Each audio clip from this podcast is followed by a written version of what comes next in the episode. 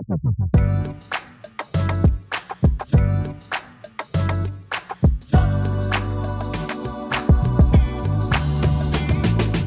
היי, היי. מה נשמע? מצוין, מצוין. מה היה לך לפני שהגעת לכאן? איזה יום אתה עובר?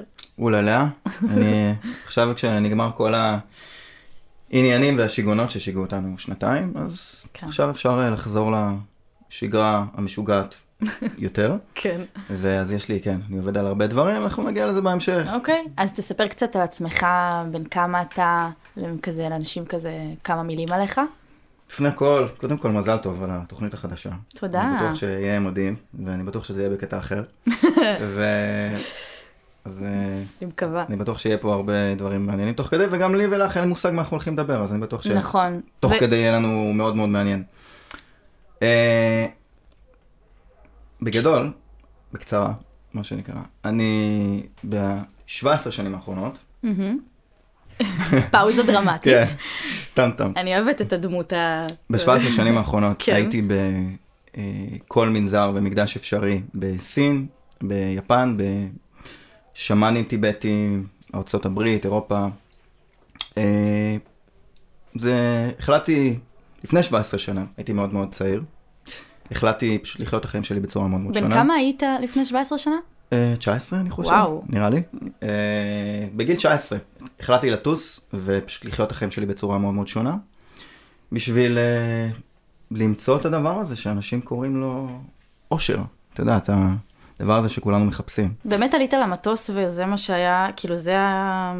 זאת הייתה המטרה?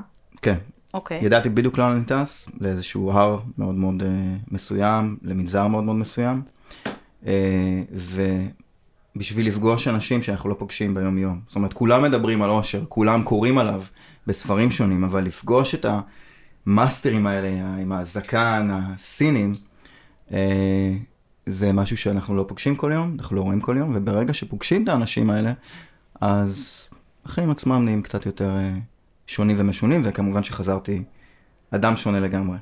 אז קודם כל, חוץ מזה שאני קצת מקנאה בך עכשיו, למרות שנראה לי שאנחנו גם נפגשנו פעם אחת, וכן, לפי דעתי, קצת שמעתי על הסיפור הזה, אבל uh, בקצרה, ונראה לי סופר uh, מעניין, קודם כל לילד בן 19, כי זה ילד בן 19 שפשוט יוצא לחפש אושר, שזה די uh, מדהים. מצאת אותו, או שזה כאילו איך... uh, הוא מצא אותי, אתה יודע, זה- ככה זה עם האושר. אתה הולך ומחפש אותו, וברגע שאתה לא מצפה לזה, כשאתה יושב שם במנזר, והרי הסינים לא מדברים אה, אנגלית, כאילו גם לא שלוש יחידות, הם יודעים ככה קט ודוג אולי, והם באים ואומרים לך כל מיני תנועות, וכשאתה עושה את התנועות המסוימות ואתה פשוט מתמסר לזה, ברגע שאתה לא מצפה, משהו מאוד מאוד מעניין מתעורר בך, שהוא לא בעצם מוגבל לישראלים או סינים או כל אחד אחר. כשאנחנו יודעים את הטכניקות הנכונות להתחבר לעצמנו, או, אז שוב, החיים נהיים הרבה יותר מעניינים, משהו בנו נפתח, וכן, האושר הזה קיים, זה לא איזה פנטזיה. אני חשבתי שזה פנטזיה, הייתי מאוד מאוד ציני וספקן, והבנתי שזה רק צריך את הידע הנכון, ואת הטכניקות הנכונות, ואפשר לעשות את זה, וזה אפשרי. מדהים. זה, זה אגב לא רק אפשרי לי, אני עכשיו מלמד את זה בארץ, ויש הרבה מאוד אנשים בכל הגילאים שנפתחים לזה ונחשפים לזה, ובארץ המשוגעת שלנו גם מוצאים את השקט שלהם ואת האושר כן, שלהם. אני חושבת שבישראל זה, וואו. למצ... כאילו יש לי עכשיו חברה נגיד שחזרה מכזה מטיול קצר למקסיקו, כזה דרום אמריקה, ואפילו משהו בהוויה שלה כל כך כאילו, היא לא חזרה, היא כאילו עוד ב... יש איזה משהו, אפילו הנשימה שלה, הכל כזה מאוד uh, על ענן עדיין, והישראלים, גם אצלי אני מרגישה שאני מניחה שרוב הדברים שהחלטתי שאני עושה, או איזשהו טורבו כזה שבא לי לעשות מלא דברים, אני לא יודעת אם לא הייתי ישראלית, אה, זאת- זה. אם זה היה אחרת, יש מצב שהייתי כאילו הרבה יותר, אה, לא יודעת, עושה דברים יותר לאט, או... זה מאוד מאוד משפיע, אז כאילו זה שחזרת דווקא, איך כאילו אתה שומר עדיין על ה... כאילו בישראל, על, ה... על המצב הזה של ה... לא יודעת, חיבור השקט. או על השקט, כי להישאר פה בשקט, אנחנו רואים את זה אחרי השנתיים הדי מטורפות, להישאר פה בשקט באמת, בלי שכל היום מתעסקים לך בתודעה ומנסים בעצם להוציא אותך מהחיבור הזה, איך עושים את זה? איך עושים את זה? אז רגע, בוא ניקח כמה צעדים שנייה אחורה, לפני בוא. הכל. בגדול, כי יש אולי אנשים שאומרים להם, מה, מה זה מדיטציה בכלל, מה זה כל הדברים האלה. נכון. בגדול, כולנו, לא משנה אם אנחנו ישראלים, סינים, טיבטים, לא משנה מאיפה אנחנו בעולם, מהמם. כולנו בסופו של דבר רוצים להיות מאושרים. אנחנו רוצים להרגיש טוב, אנחנו רוצים להיות יותר רגועים. גם בישראל המשוגעת שלנו, שאני אוהב את השיגעון הזה, בגלל זה אני פה ולא בסין, גם אני. וגם, לא משנה, גם באירופה, לכל אחד יש את הסבל המסוים שלו, את הקושי המסוים שלו, וכל אחד מחפש אותו בצורה כזאת או אחרת. כולנו מחפשים לתפוס באושר הזה. הדבר הכי פופולרי שיש זה זוגיות, וכמובן שבהתחלה, בפעם הראשונה אנשים נורא מאוהבים והכל מדהים, והנה מהמם. מצאתי את האושר שלי, עוברים כמה שנים טובות ולאט לאט מתרגלים, יכולים להיות עדיין מאוהבים, אבל או שלא. יש משהו, או שלא, אבל עדיין תמיד יש איזה את ה... עוד איזה, את החיפוש הזה אחרי עוד משהו ועוד משהו ועוד זה משהו. חוסר שקט תמידי, גם אם, אני יכולה להגיד לך שמבחינה של אה, כמה שחשבתי שאני מחוברת לעצמי בתקופות מסוימות, או כאילו, כן יש לי איזשהו, לא יודעת, קראתי, כל פעם קראתי לזה באיזשהו מילה אחרת, אם זה חיבור עצמי או אם זה, אבל עדיין יש לך את החוסר שקט שהוא גם במציאות החיצונית כל הזמן מראה לך כמה אתה עדיין לא, אולי זה כאילו גם העולם המערבי נורא שאנחנו חיים בו, כמה אין לך מספיק באמת, אם זה מתחבר גם לרשתות חברתיות, וכמה אתה, אין לך באמת שנייה להרגיש את השקט ואת ה... את ה... הכל בסדר עכשיו. Mm, וגם, כן, את הרגע הזה לעצור. כן. אז כאילו, דיברת על, בקשר של אנשים שנכנסים לזוגיות, וכמה חודשים או שנים כאילו מרגישים מדהים, ואז פתאום יש את הדבר את הזה. הדבר הריק הזה. כן, כי אנחנו מחפשים את זה דרך דברים שונים, דרך אנשים, דרך אה, חפצים. אם יהיה לי את הפרארי, אם יהיה לי את הזוגיות, אם יהיה... אנחנו כל פעם מחפשים דרך משהו אחר. מה שאני מצאתי, כי גם אני בסופו של דבר חיפשתי את זה דרך צורות שונות, וכל פעם זה בא והלך. כי אנחנו תמיד מנסים לאחוז בזה. נכון. אחד הדברים שמיוחדים בארץ שלנו זה שבגלל שהתנועה פה כל כך מטורפת, אז זה מהר מאוד גורם לנו להבין שדרך הדברים השונים זה לא מה שייתן לנו, כי אנשים פה עדיין בסטרס, הם עדיין בלחץ. מהמם. ואני קורא לזה ככה, היום אנחנו בתקופה, נכון, היה לנו את כל השיגעון, ועדיין יש שיגעון, והאצה מטורפת מבחינה של שהכל נהיה יותר מהיר, כן. אבל אנחנו מסתכלים ויש לנו מבחוץ את כל מה שאנחנו צריכים, מבחינת טכנולוגיה, טכנולוגיה שלנו הגיעה לשיא. טכנולוגיה נועדה לגרום לנו להיות יותר מאושרים. ו... באמת? המזגן, כן בטח, המזגן, הרי אם קר לנו בחורף, אנחנו שמים מזגן וחם לנו. חם לנו, שמים מזגן וקר לנו. מהמם. יש לנו מכונית שמביאה אותנו מהר יותר מאי פעם, יש לנו כל מה שאנחנו צריכים מבחוץ. אז למה אנחנו עדיין לא כי מאושרים? אנחנו יודעים לעבוד על כל כלי חיצוני חוץ מהכלי הכי חשוב שיש, שזה הכלי הזה. נכון, כי לא, תכלס לא באמת לימדו אותנו. או נכון. לא לימדנו, לא לימדנו את עצמנו, דברים שפשוט הרשינו. קנינו מוצר בלי הוראות הדרכה, שזה בעיה. זאת אומרת, יש לנו מוצר מדהים, שאנחנו, אין לנו מושג איך להשתמש בו. המוצר זה הגוף, כן? למי שלא... כן, הגוף, ה mind, הנפש שלנו, הדבר הכי קרוב אלינו. אנחנו. כן.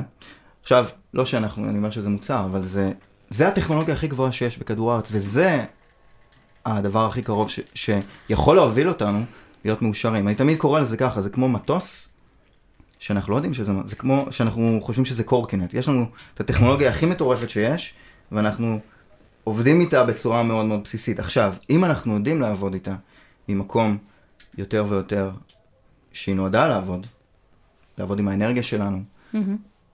לדעת לנהל אותה, שזה אומר בגדול, תחשבי על זה, מתי פעם אחרונה מישהו עצבן אותך? וואי. באמת עצבן אותך. אה? אני זה לא... זה לא דוגמה? אתמול. אתמול, מדהים, אתמול, אתמול זה לא כזה, את יודעת. אז אתמול מישהו עצבן אותך. תחשבי על זה אחרי שהבן אדם הזה הלך. כמה הבן אדם הזה יואו, נשאר עולה לי איתך. העצבים עכשיו. מצוין, זה טוב, אנחנו נעבוד עם זה.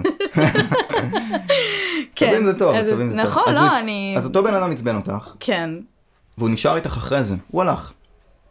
הוא נשאר איתך אחרי זה, העצבים האלה נשארו איתך אחרי זה, ויכול להיות שחשבת, ולמה הייתי צריכה לעשות ככה או ככה, כל הדברים האלה. הנה, וזה עכשיו עולה, והבן אדם כבר, את לא זוכרת איך קוראים לו אפילו, נכון. וזה איתך. כל הדברים האלה, הם מוציאים מאיתנו אנרגיה.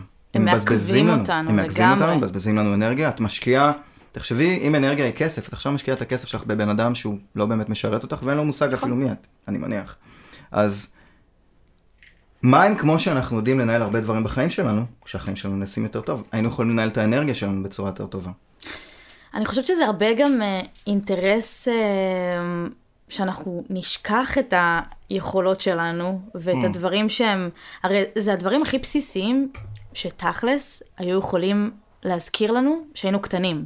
יכול להיות שיש ילדים שזה באמת עבד איתם ותלוי מאיזה אה, סביבה הם הגיעו, אבל בסופו של דבר אם מדברים על ה... איך שאני נגיד חוויתי את העולם, יש איזשהו כל הזמן אפשרות שדווקא העולם מאוד החיצוני אה, מנסה לערער לך את ה... נגיד את האינטואיציה. זאת אומרת, יש הרבה דברים שהרגשתי שאני יודעת, אבל העולם החיצוני כאילו מבחינת... מבחינת אנשים, או איך שהנורמה כאילו אה, החברתית כזה עובדת, אז ישר, אני, אני מרגישה ש, שבאיזשהו שלב נהיה לי כל כך קשה להחליט החלטות הכי כאילו בסיסיות, מרוב חוסר אה, אמונה באינטואיציה שלי.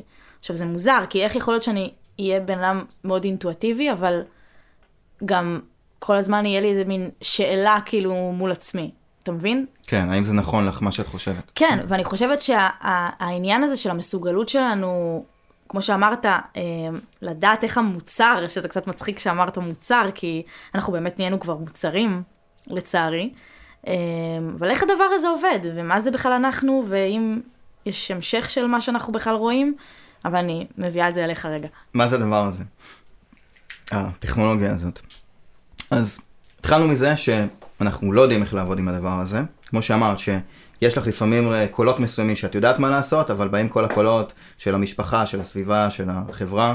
שמנסים, להגיד- הם לא תמיד מצליחים, כן, אבל... אבל בסופו של דבר, כמו שאותו בחור נשאר אחרי שהוא הולך, הרבה מהקולות האלה נשארים בתוכנו, ואנחנו לאט לאט לא יודעים להבדיל. זה קצת כמו שאת נכון. נוסעת עם האוטו, ואת אה, שומעת איזה שיר שאת אוהבת, ופתאום את מגיעה לאיזה מקום מסוים, ופתאום זה נהיה כזה, יא חביבי, יא חביבי וכאלה. זה מתחיל אה, לבין מחליפה לבין, פשוט, ואת אומרת אה. לעצמך, רגע, זה לא לפה ולא לפה, וכשאנחנו נמצאים בין לבין לבין, המוזיקה אף פעם היא לא מדויקת למה שאנחנו. נכון. אנחנו רוצים את ה... הרמוניה. תחנה שמדויקת לנו. נכון. ויש לנו כל הזמן תחנות משתנות. אז איך אנחנו עושים את זה? דבר ראשון. ואיך אנחנו עושים את זה פה בארץ. קודם כל, הדבר הכי קרוב אלינו, נשימה. נכון, ראית? זה כן, כאילו יפה. משהו ש... ראית? איפה הכעס שלנו לפני קודם? ש... זהו. נעלם, אה? נעלם. ראית? לא זוכרת מי זה. הזה. יפה, את רואה? ככה. אז, אנחנו לומדים לעבוד עם הנשימה שלנו. זו טכניקה אחת. אנחנו לומדים לעבוד עם הדמיון שלנו, אבל נשימה. תחשבו על זה בצורה הכי פשוטה.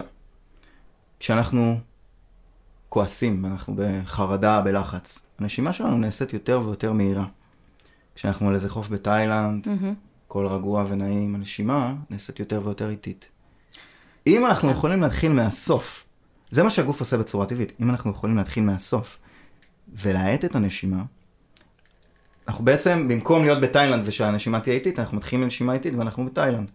גם אם אנחנו לא בתאילנד. זה מצחיק שאתה אומר נשימה, ואני לא אכנס לנושאים האלה, כאילו, ממש לא, אבל אני כן אתן איזה נגיעה, כי זה גם, זה הסביר לי מההתחלה, נגיד, למה אה, נורא, בתחילת כל הטירוף, נורא היה חשוב לכסות לנו את האיברי נשימה. Mm. וזה כאילו, זה החיבור באמת הראשוני שלנו לגבוה שלנו, איך שלא נקרא לזה, זה, זה, זה הדבר הכי בסיסי, שזה החופש של הנשימה שלנו, אבל תמשיך. כן, הנשימה שלנו, הדרך שלנו, שבה אנחנו רואים את הדברים, מאמינים בדברים. תראי כמה אנשים עכשיו כל כך עסוקים מהבוקר עד הלילה במה לא בסדר ומה לא טוב, ובכלל בשנתיים האלה. נכון. כמה כל הזמן להצביע על מה שלא בסדר. עכשיו, זה, זה בסדר ש, שדברים הם לא בסדר, זה בסדר להצביע ו, ולהתעסק בזה. אבל... צריך את המינון אבל של אבל מתי...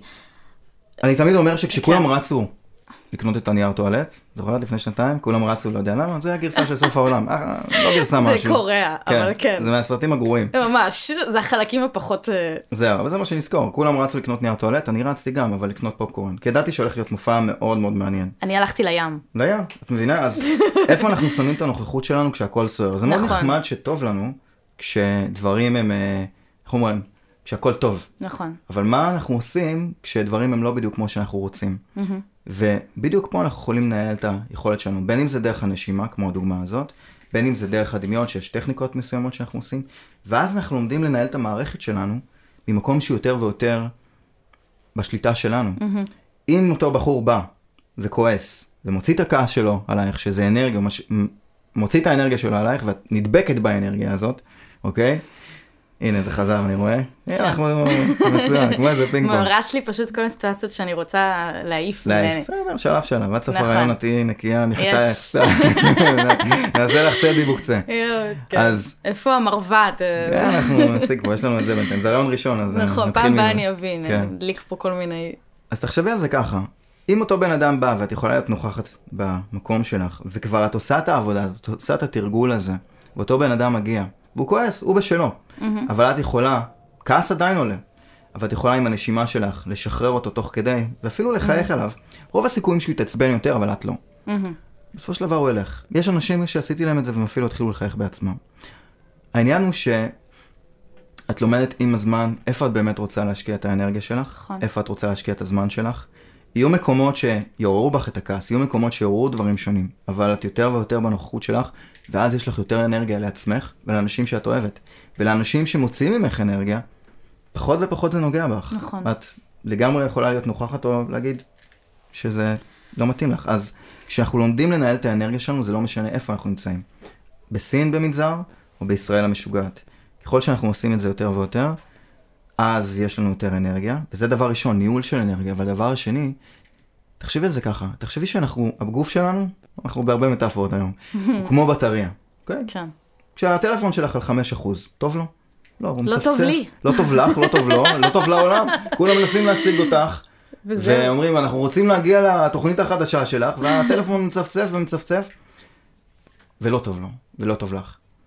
אותו דבר, אה, ואת לוקחת את הטלפון לפסיכולוג, והפסיכולוג אומר לטלפון, מתי פעם אחרונה הרגשת שאתה ב-5%?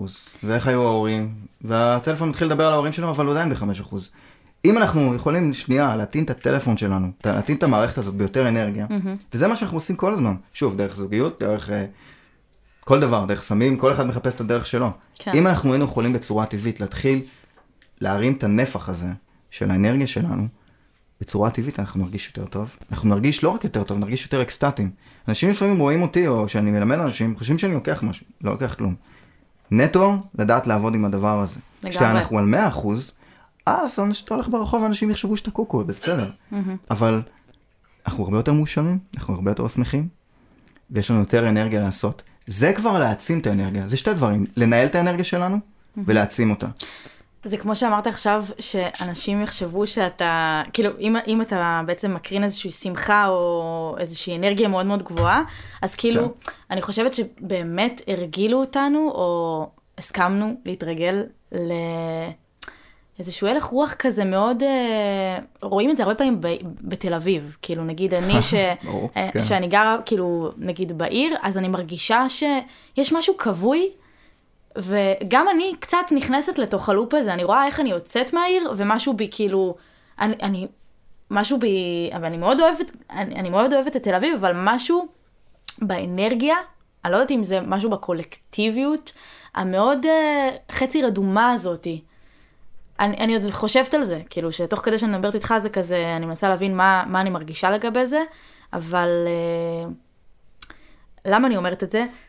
כי א', זה, זה נושא שהוא, שהוא מעניין אותי, למה האנרגיה שלנו משתנה, שאנחנו גם בסביבה מסוימת, איך לשמור על האנרגיה שהיא שלך. Mm, כי אנחנו כל הזמן, אנחנו יצורים שאנחנו כל הזמן, עובדה שאני אשב איתך ואני אדבר איתך, אז דברים, אין מה לעשות, ייפתחו לנו, כי אנחנו משקפים משהו אחד לשני. ערוצים שונים, כן. בדיוק.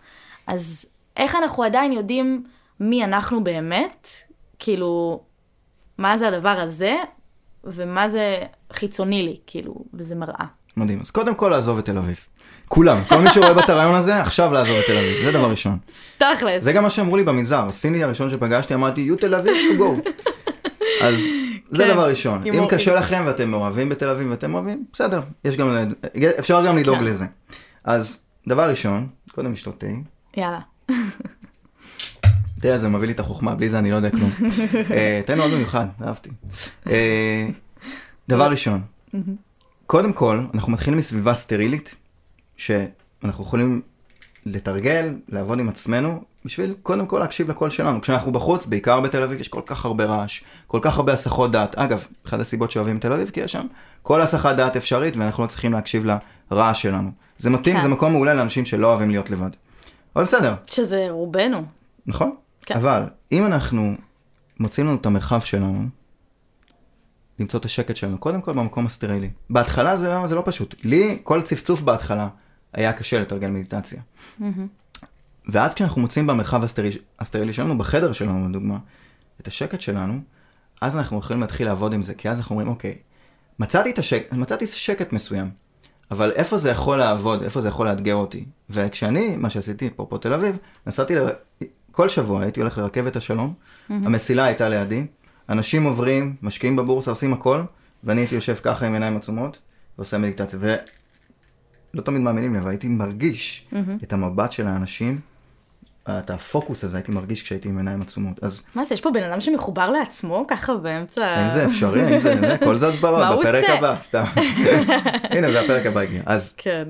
בגדול, כשאנחנו מסתכלים על הדבר הזה, ואנחנו, אני לדוגמה, כשישבתי שם, בהתחלה זה היה מאוד מאוד קשה, זה מאוד נחמד לתרגל מדיטציה בחדר או באיזה פסטיבל או כל דברים כאלה. כן. אבל כשאנחנו יושבים במקומות כאלה ושוב ושוב ושוב, אנחנו מגלים דבר מאוד מדהים.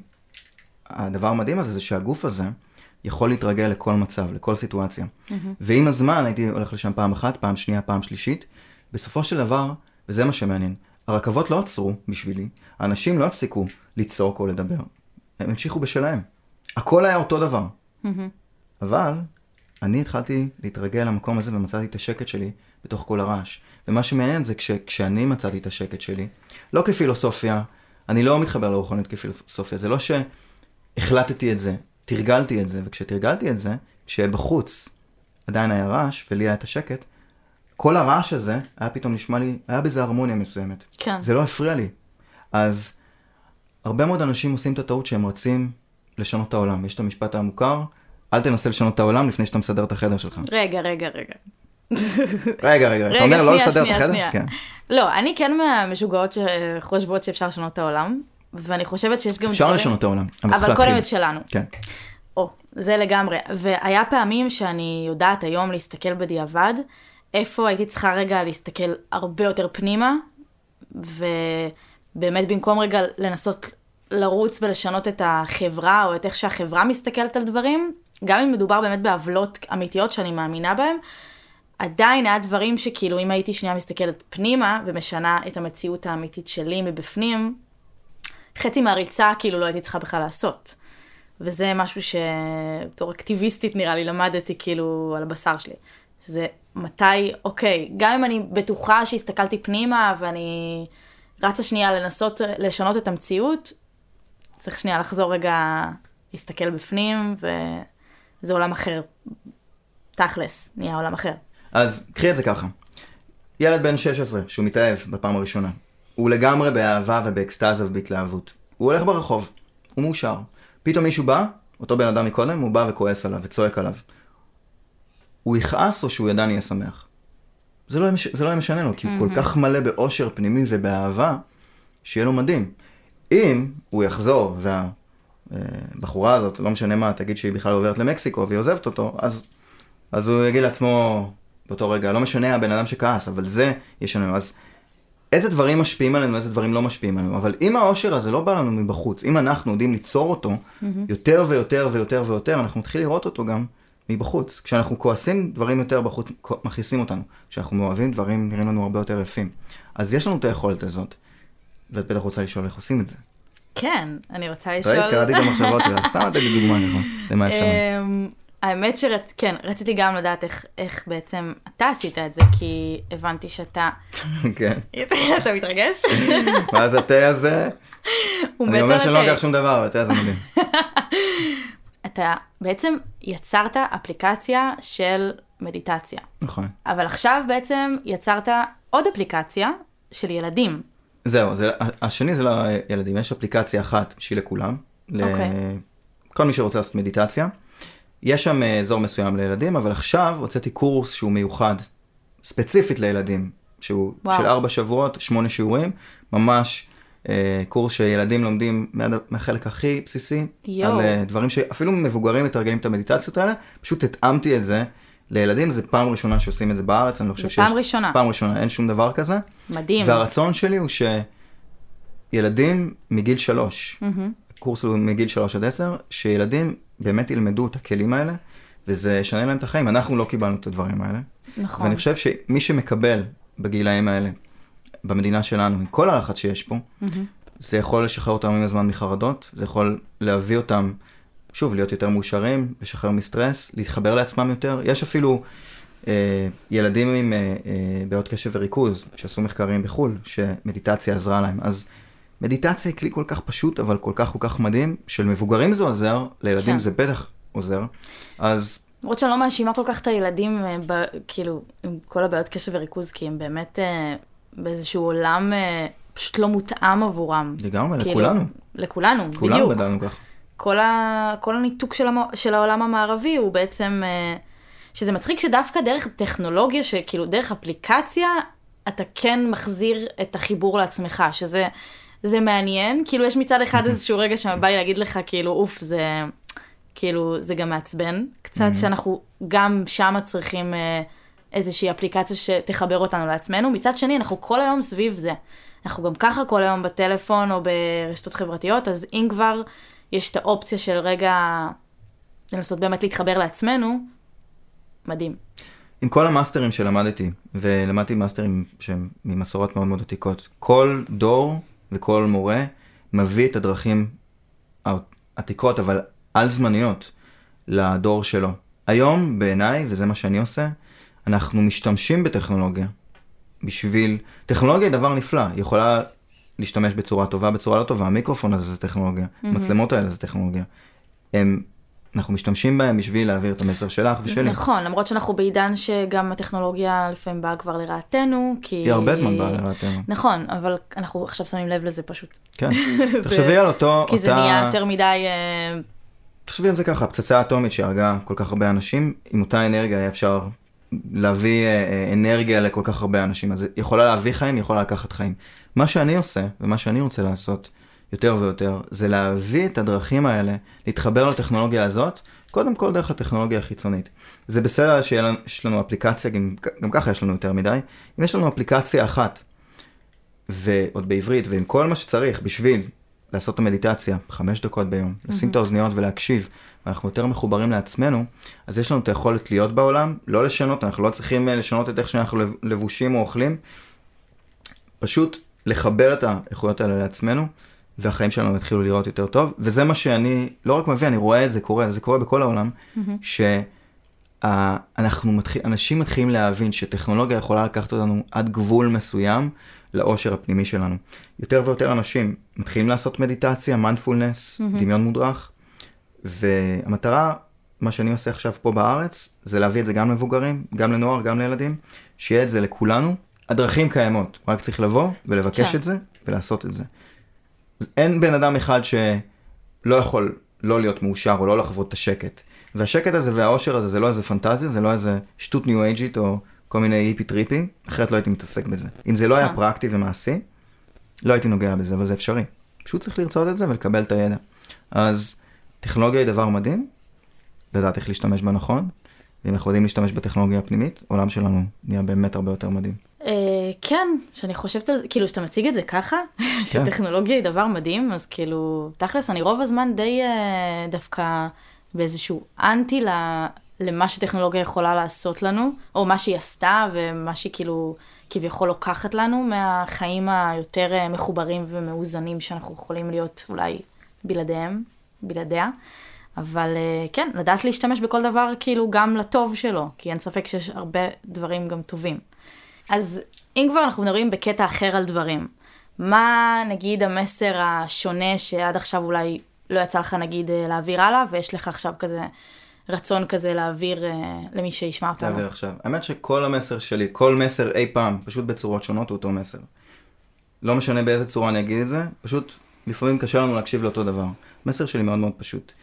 אם אנחנו ניגשים לדרך הנכונה שלנו לחיות את החיים האלה, החיים, החיים האלה יכולים להיות הרבה יותר שמחים, מאושרים ושלווים. ברגע שאנחנו, שטוב לנו, אנחנו טובים לאחרים. יותר מדי פעמים אנחנו מנסים להשפיע על המעגלים החיצוניים, כי אנחנו חושבים שמשם יגיע הדבר הזה. יש לנו על מה לעבוד, תמיד יש לנו כן. מה לעבוד, אבל אם לנו לא טוב, אנחנו נבזבז את האנרגיה שלנו. אז המסר מאוד מאוד פשוט. בוא קודם נתחיל לדאוג לעצמנו. אז זה מה שאני עושה, זה מה שאת עושה, זה מה שאנחנו עושים, וזה הזמנה גם לכל מי שצופה בזה, במקום ללכת בתלם הזה של להיכנס לתוך הסבל, אה, להשפיע, כל אחד בצורה היפה שלו ובדרך שלו. וואי, אני קודם כל סופר מעריכה את זה.